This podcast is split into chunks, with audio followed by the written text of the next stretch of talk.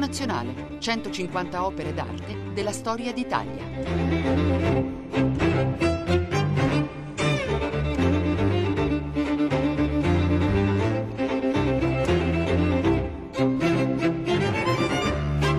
Buongiorno da Luca Scarlini dal Museo Nazionale di Radio 3.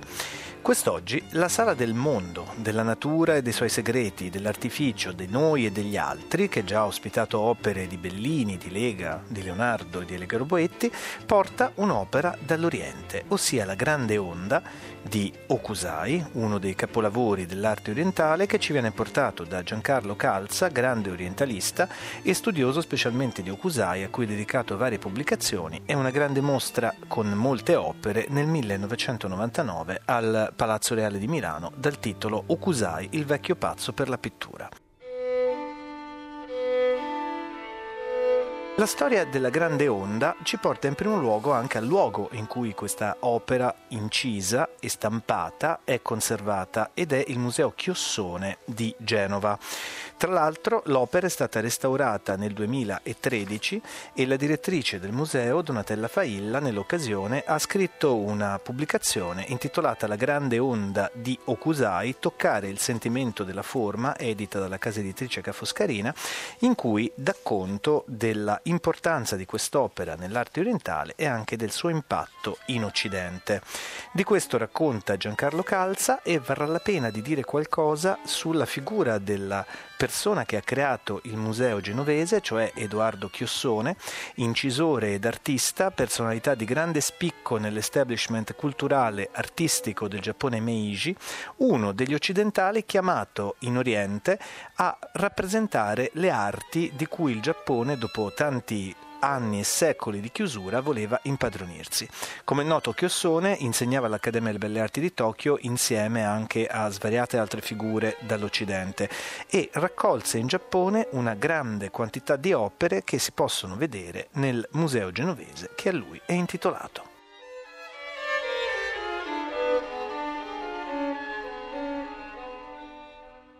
Katsushika Okusai, la grande onda di Kanagawa 1831-1832, xilografia 25,7 x 37,9 cm, Genova, Museo d'arte orientale Edoardo Chiossone. La grande onda di Hokusai è probabilmente l'opera di tutta l'Asia, l'opera d'arte di tutta l'Asia più nota nel mondo, un po' come la Gioconda di Leonardo. Questa fama deriva alla, alla grande onda, oltre che alla sua qualità estetica indiscutibile, dal fatto che la sua conoscenza ne fu diffusa in Europa dagli impressionisti, che diffusero naturalmente tante, anche tante altre opere giapponesi, soprattutto stampe del cosiddetto mondo fluttuante. La eh, grande onda però ebbe un impatto da subito sull'immaginario collettivo europeo della metà dell'Ottocento eh, straordinario. La grande onda, questo è il suo nome eh, con cui è conosciuta, ed è un'opera di una tale forza e archetipica e di una tale risonanza che appunto eh, si diffuse eh, subito nell'immaginario eh, collettivo, ben al di fuori del Giappone. È, è strutturata in un modo particolare su tre elementi che pertengono a molte opere dell'Asia orientale quando dico Asia orientale intendo Cina, Giappone e Corea. Questi tre elementi rappresentano in realtà la condizione umana, il divino, l'umano e il terrestre, la natura, che sono in questa stampa presenti tutte e tre, ma con lo stesso livello di importanza, anche da un punto di vista quantitativo. Tre imbarcazioni stanno solcando un mare in tempesta e si trovano nell'avvallamento di onde gigantesche. un'onda in particolare si stacca da tutte le altre e assume proporzioni dominanti, entrando nel cielo e protendendosi sulle barche con una cresta minacciosa come degli artigli di drago, una cresta spumeggiante. La spuma poi ricade nelle tracce di corrente all'interno dell'onda medesima. Eh, quello che ho appena detto rappresenta la terra, la natura. Gli equipaggi invece rappresentano la parte uomo e sono in fragili barche se uno guarda con attenzione rispetto a questa potenza scatenata della natura. E gli uomini sono in un atto di totale sottomissione. Come li vediamo noi piegati, sembra in realtà che siano prostrati nel tipico inchino che si fa in Asia orientale alle divinità o agli imperatori o ai superiori. Quindi sono in un atto di totale sottomissione alla potenza della natura. Sul fondo della stampa, nel punto del massimo avvallamento della, dell'onda, quasi sulla prua della barca, dell'ultima barca, sullo sfondo, troneggia il Fuji. Un Fuji molto piccolo, ma che in un certo senso diventa come l'epicentro di tutta questa vicenda. Anch'esso, con le brume della notte che si sta allontanando, sta ricevendo i primi raggi del sole.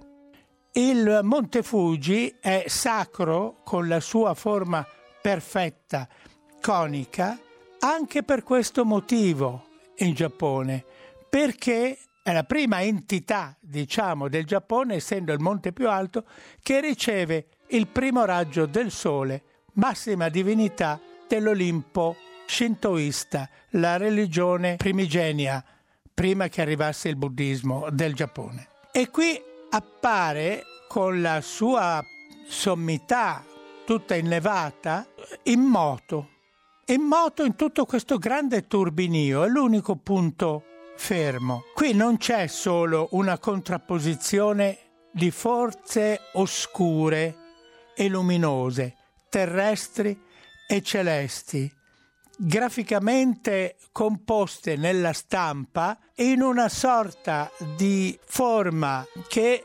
richiama idealmente lo yin e lo yang, il simbolo eterno, attraverso la forma del male e del cielo, e il cui motore di questo movimento eterno delle forze della luce e della tenebra, dell'oscurità appunto della maschile e del femminile, del sopra e del sotto, questa compenetrazione di cielo e acqua richiamano fortemente eh, questo importante simbolo della religiosità della Cina, del Giappone, della Corea. Ma il Fuji è il punto fermo di tutto questo e sembra essere il motore di questo movimento che si svolge intorno a lui e sotto questa sua contemplazione della vicenda con uh, un uh, sguardo distaccato, lontano ma presente, attento.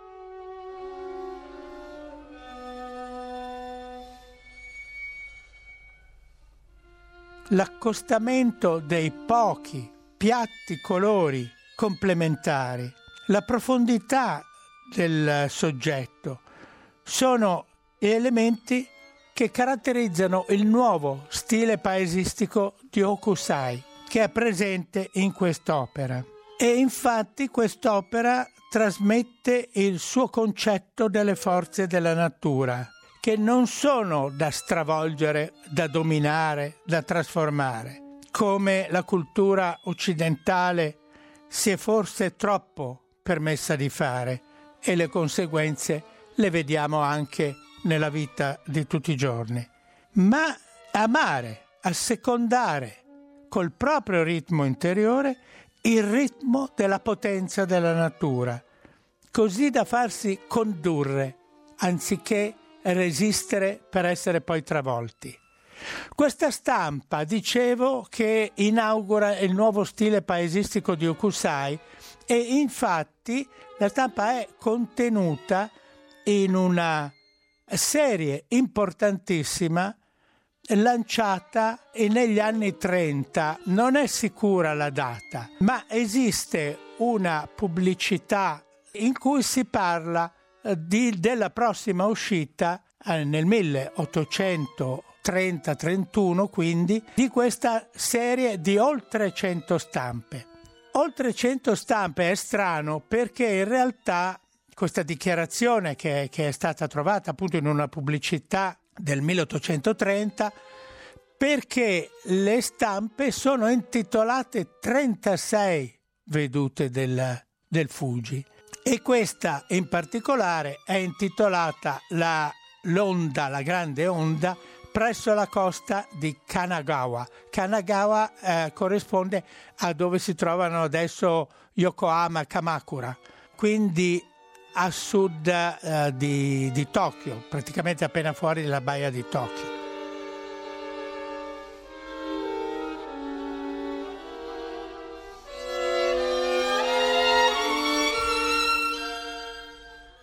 Le 36 vedute del Fuji, dicevo, inaugurano un nuovo stile paesistico di Hokusai. Nel 30 Hokusai aveva 70 anni contava di, vi- di uh, vivere fino almeno 110, ma visse soltanto fino a 90.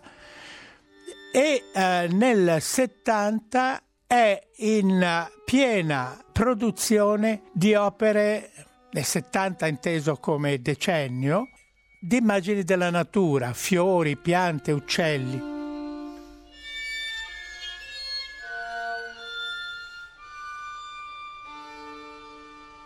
Per entrare nella sala del mondo, della natura, dei suoi segreti, dell'artificio legate a noi e agli altri, la porta è sempre la stessa, museoradio3.rai.it. Qui si vede l'opera in primo luogo e si trovano informazioni bibliografiche e possibilità di approfondimento.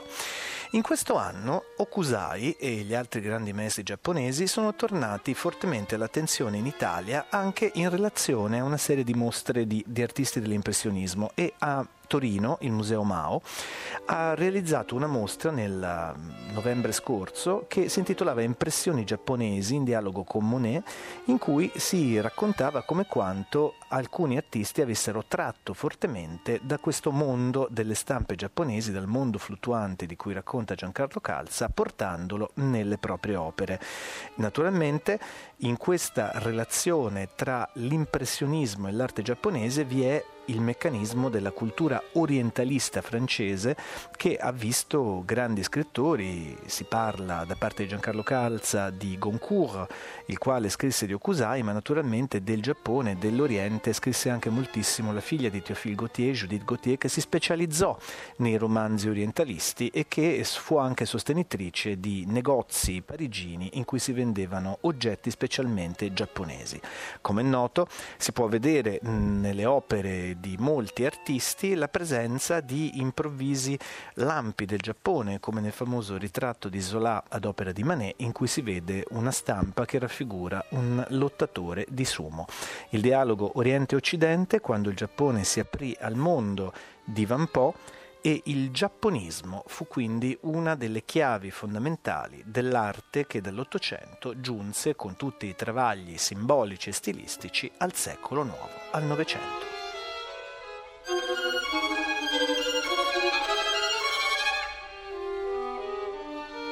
Giancarlo Calza racconta La grande onda di Kanagawa di Katsushika Okusai.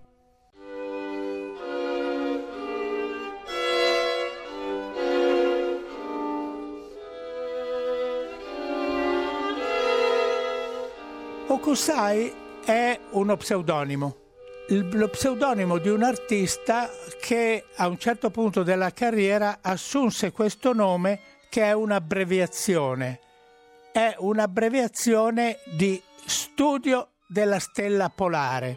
Quindi uh, Okusai era molto amante della stella polare perché essa impersonificava una divinità che gli stava molto a cuore, ma io penso anche perché la stella polare ovviamente è il punto fisso, il punto di riferimento del firmamento per l'emisfero settentrionale. E quindi Okusai, il titolo intero del suo studio era Hokushinsai, diventa un, uh, un punto di riferimento, ma di che cosa? Dello stile, dello stile pittorico. In realtà Okusai è stato un artista che non si è mai fissato su uno stile pittorico. Quando quello stile pittorico si esauriva per lui, era considerato esaurito, lui lo cambiava. Esattamente il contrario di quello che fanno gli artisti arrivati che quando hanno raggiunto uno stile che tira continuano con quello perché sennò perdono il mercato. A lui non gliene importava assolutamente nulla del mercato. E infatti ha sempre vissuto, anche indipendentemente dalle cifre assai cospicue che alcuni, in alcuni casi ha guadagnato, in estrema povertà e indigenza addirittura. Ha cambiato casa almeno 90 volte, questo anche perché tra i vari aneddoti era un artista eccentrico, considerato eccentrico, fuori delle righe, eh, eh, perché eh, si diceva che avesse dichiarato che insomma era più semplice traslocare che pulire la casa. E oltre che gli studi, cambiava anche i suoi nomi.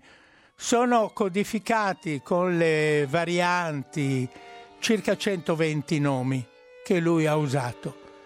Quindi pensate quanto gli poteva importare di avere un nome che tirasse la sua produzione.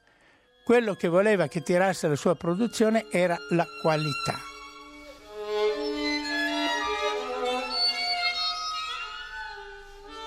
Noi oggi eh, diamo per assodati l'esistenza di almeno sei stili fondamentali di Okusai. L'onda appartiene al penultimo stile, lo stile in cui eh, si firmava ancora una volta.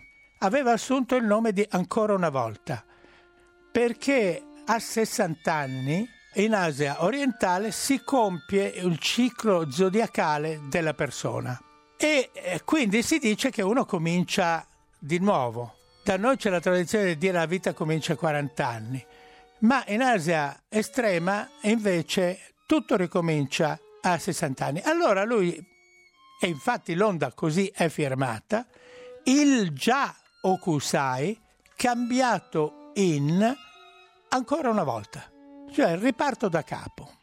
E poi pennello, pennello di Pinksit diremmo noi.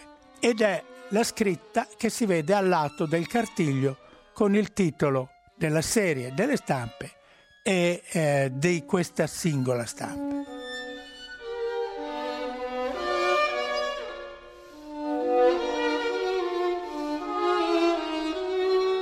Le 36 vedute diventano un trionfo del paesaggio in cui stile tradizionale e stile moderno si fondono per la prima volta in una maniera eccelsa.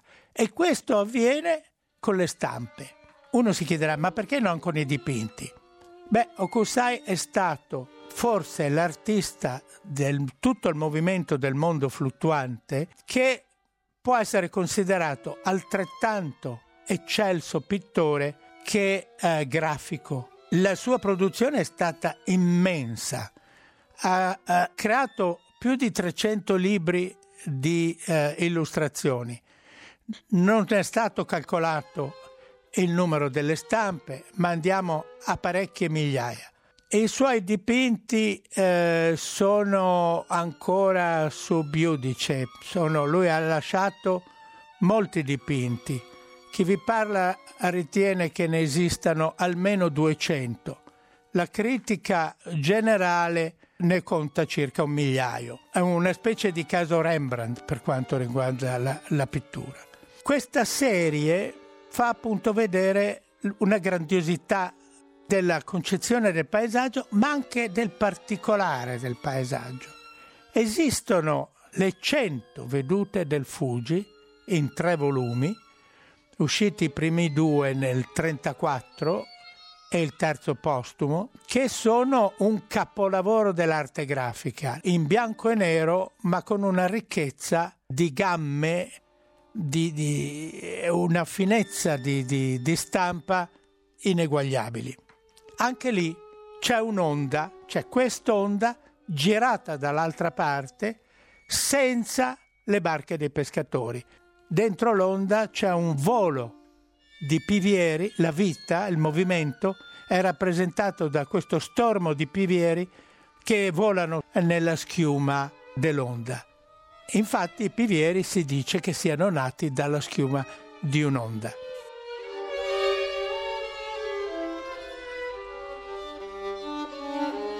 L'arte in questo periodo in Giappone, sto parlando del 600, 700, l'800, prende questa forma straordinaria della stampa che si accompagna a quello che prima era soltanto la pittura o lo schizzo, il, il disegno, il tratto e la, naturalmente alla calligrafia che era importantissima.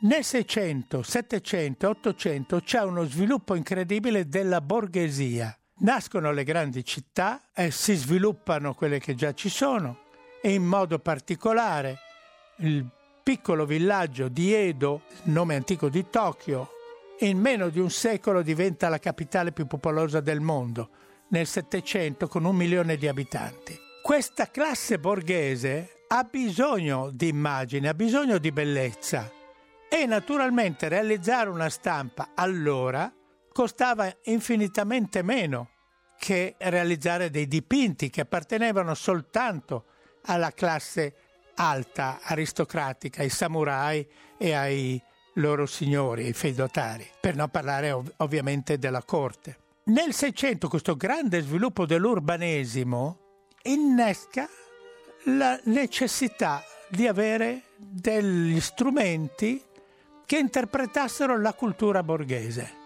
La cultura samuraica è, domi- è basata sul dominio dei piaceri, il dominio dei sensi, l'etica eh, confuciana, eccetera. La cultura borghese no, è dominata da questi valori, da questi principi, ma culturalmente se ne libera attraverso appunto l'arte, la letteratura del cosiddetto mondo fluttuante il mondo che esalta non solo le virtù, ma soprattutto i piaceri e le gioie. Ecco perché si diffondono queste stampe.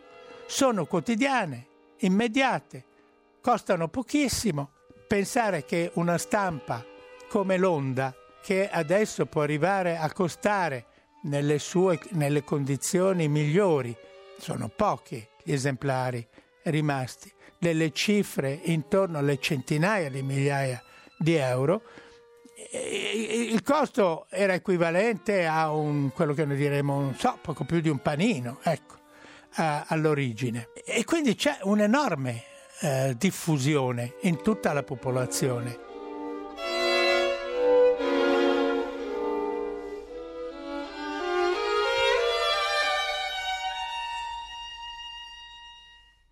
Queste stampe venivano prodotte in un modo molto laborioso.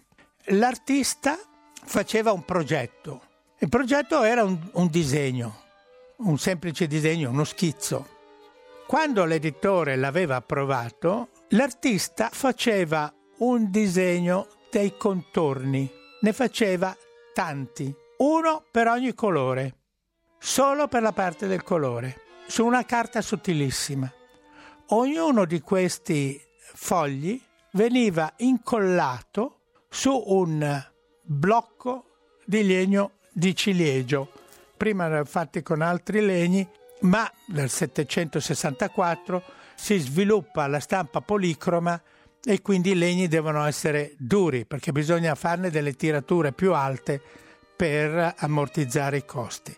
Questi disegni venivano poi intagliati nel, nel blocco, lasciando in rilievo la parte da inchiostrare. Poi un foglio veniva passato prima sulla matrice base, chiamiamola così, quella del contorno completo, e poi sulle matrici di ciascun colore.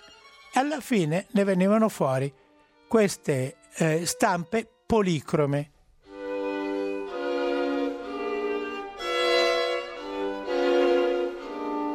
Le stampe delle 36 vedute, compreso l'onda, erano stampe molto economiche e quindi hanno pochi colori, ma hanno una novità assoluta. Okusai ha scoperto e gli è piaciuto moltissimo il eh, blu di Prussia. Il blu di Prussia è entrato in Giappone intorno al 28-29, quindi lui l'ha scoperto. Ovviamente gli artisti scoprono sempre tutto subito, anzi qualche volta anche prima. E ha, lo ha messo dappertutto, addirittura la prima tiratura di queste stampe si distingue perché anche il contorno è fatto per la prima volta probabilmente non in nero ma in blu, con questo blu di Prussia, che poi era l'unico colore eh, artificiale e quindi molto resistente. In quel momento si usava, il resto erano tutti colori naturali, quindi queste stampe sono delicatissime.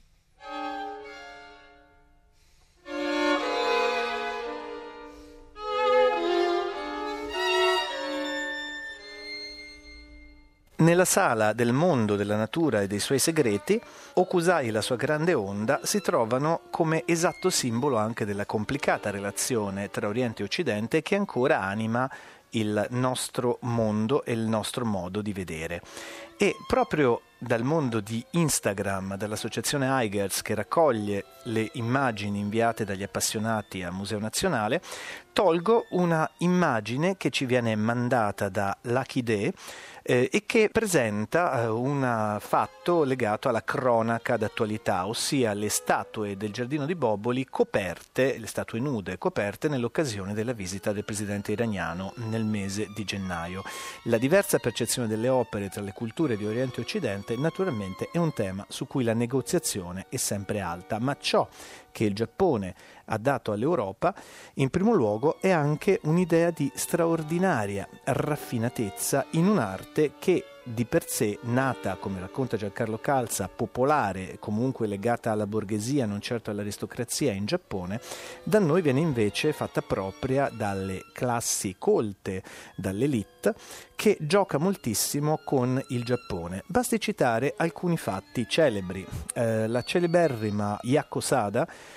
celebre danzatrice e attrice giapponese, portò la moda in tutta Europa del kimono che le dame della grande società si mettevano come delle vestaglie di grande sontuosità, tradendone completamente il senso, il significato e la forma.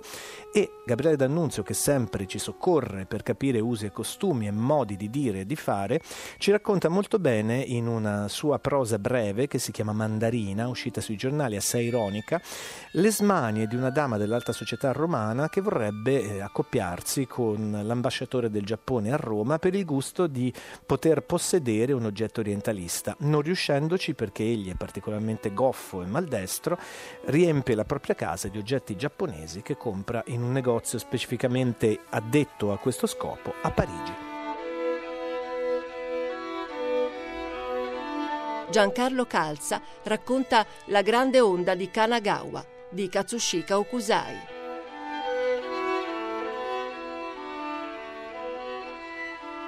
Okusai è stato uno degli artisti, forse l'artista più noto fin dall'Ottocento. Questa sua notorietà è dovuta a vari fattori.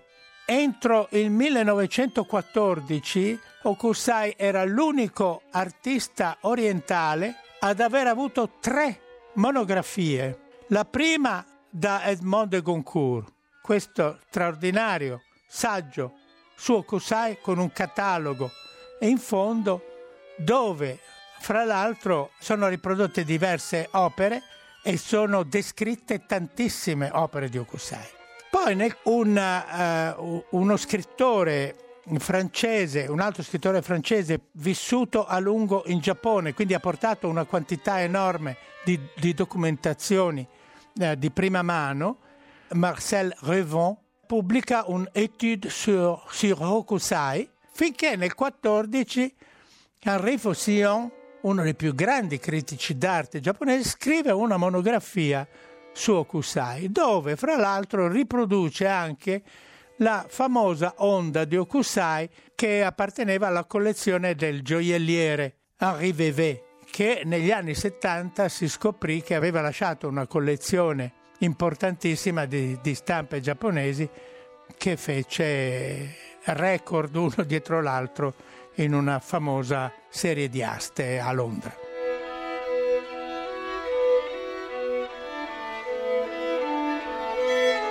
Uno degli artisti che maggiormente subì l'influenza di Hokusai, soprattutto dei famosi manga di Hokusai, cioè una serie di manuali di pittura che Hokusai realizzò tra il 1814 e di cui il tredicesimo volume uscì alla morte nel 49, fu Degas. Degas utilizzava moltissimo Hokusai per ispirarsi ai movimenti delle sue ballerine e dai, dai manga di Hokusai prese molto.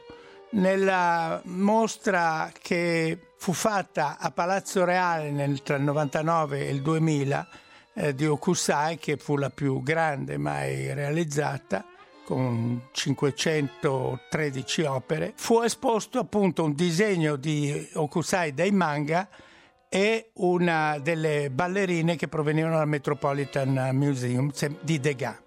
Ecco, Degas diceva di Okusai, Okusai non è solo un artista fra i tanti del mondo fluttuante, è un'isola, un continente, un mondo tutto a se stesso.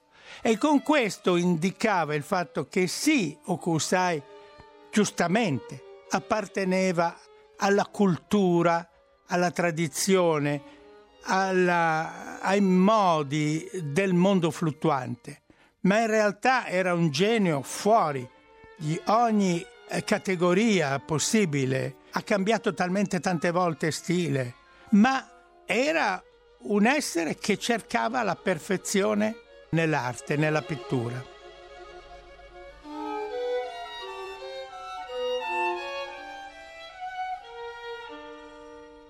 Il suo testamento spirituale, che è contenuto nel colofone dei primi due volumi delle cento vedute del Fuji, dice dall'età di sei anni, e questa è una cosa che piacque moltissimo in Occidente, il mondo Goncourt eh, la sottolineò questa grandezza e modestia, arroganza e modestia dell'artista. Dall'età di sei anni ho la mania di copiare la forma delle cose e dal mezzo centinaio in poi ho pubblicato molti disegni. Però, tra quello che ho raffigurato in questi 70 anni, non c'è nulla degno di considerazione. A 73 anni ho un po' intuito l'essenza della struttura di animali e uccelli, insetti e pesci, della vita di erbe e piante. E perciò a 86 progredirò oltre. A 90 ne avrò approfondito ancor più il senso recondito e a 100 anni avrò forse veramente raggiunto la dimensione del divino e del meraviglioso. Quando ne avrò 110, anche un solo punto o una linea saranno dotati di vita propria se potessi esprimere un desiderio, prego quelli tra lor signori che godranno di lunga vita di verificare se quanto affermo non sarà veritiero.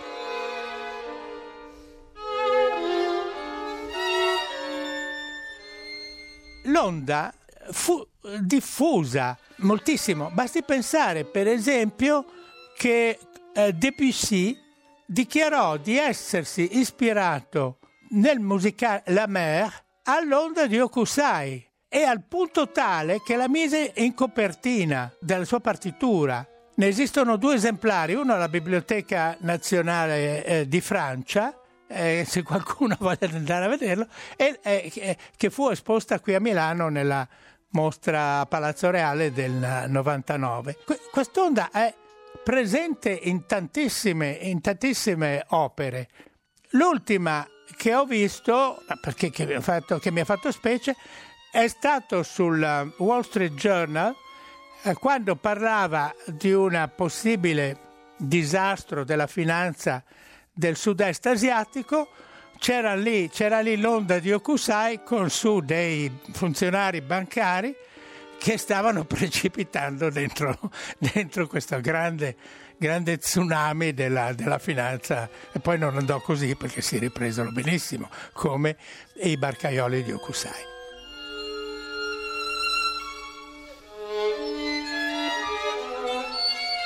C'è un ristorante milanese che dà le bottiglie d'acqua con su l'onda di Okusai e io gli ho detto ma lo sa cos'è? No, mi ha detto. Insomma, entra, è ormai entrata nell'immaginario collettivo, viene usata per indicare sia la potenza che, che si scatena, sia anche i, i, i possibili disastri della natura da, dovuti alla nostra incuria. Quindi un messaggio che continua a essere valido proprio perché parla anche al di là dell'ambiente culturale per cui è stato creato qualcuno che voleva avere 36 modi oppure un solo modo, quello lì, per tenersi in casa il meraviglioso, divino, sublime Fuji, incorniciato da questa potenza della natura e dal lavoro dell'uomo.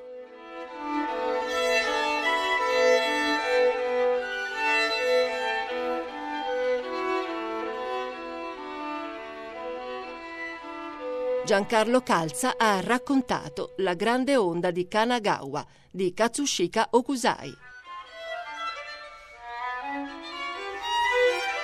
Per la sala del mondo, della natura e dei suoi segreti, dell'artificio, di noi e degli altri, quindi Okusai, si viene a parlare ad esempio con Alighiero Boetti e il suo Zigzag, quell'opera così concettuale che molto tempo fa è giunta nelle sale di Museo Nazionale, viene a parlare con questa onda che è allo stesso tempo realistica e simbolica come Giancarlo Calza ci ha raccontato. La vita di Okusai ha suscitato romanzi, prose narrative in Giappone come fuori dal Giappone e recentemente un manga, quindi un fumetto, ha determinato anche un anime, un cartone animato di grande finezza intitolato Sarusuberi, in inglese Miss Okusai, in cui eh, si racconta la storia della figlia di Okusai che collaborò molto, ed è questo un tema di cui molti scrittori hanno percepito il fascino, all'attività artistica del padre.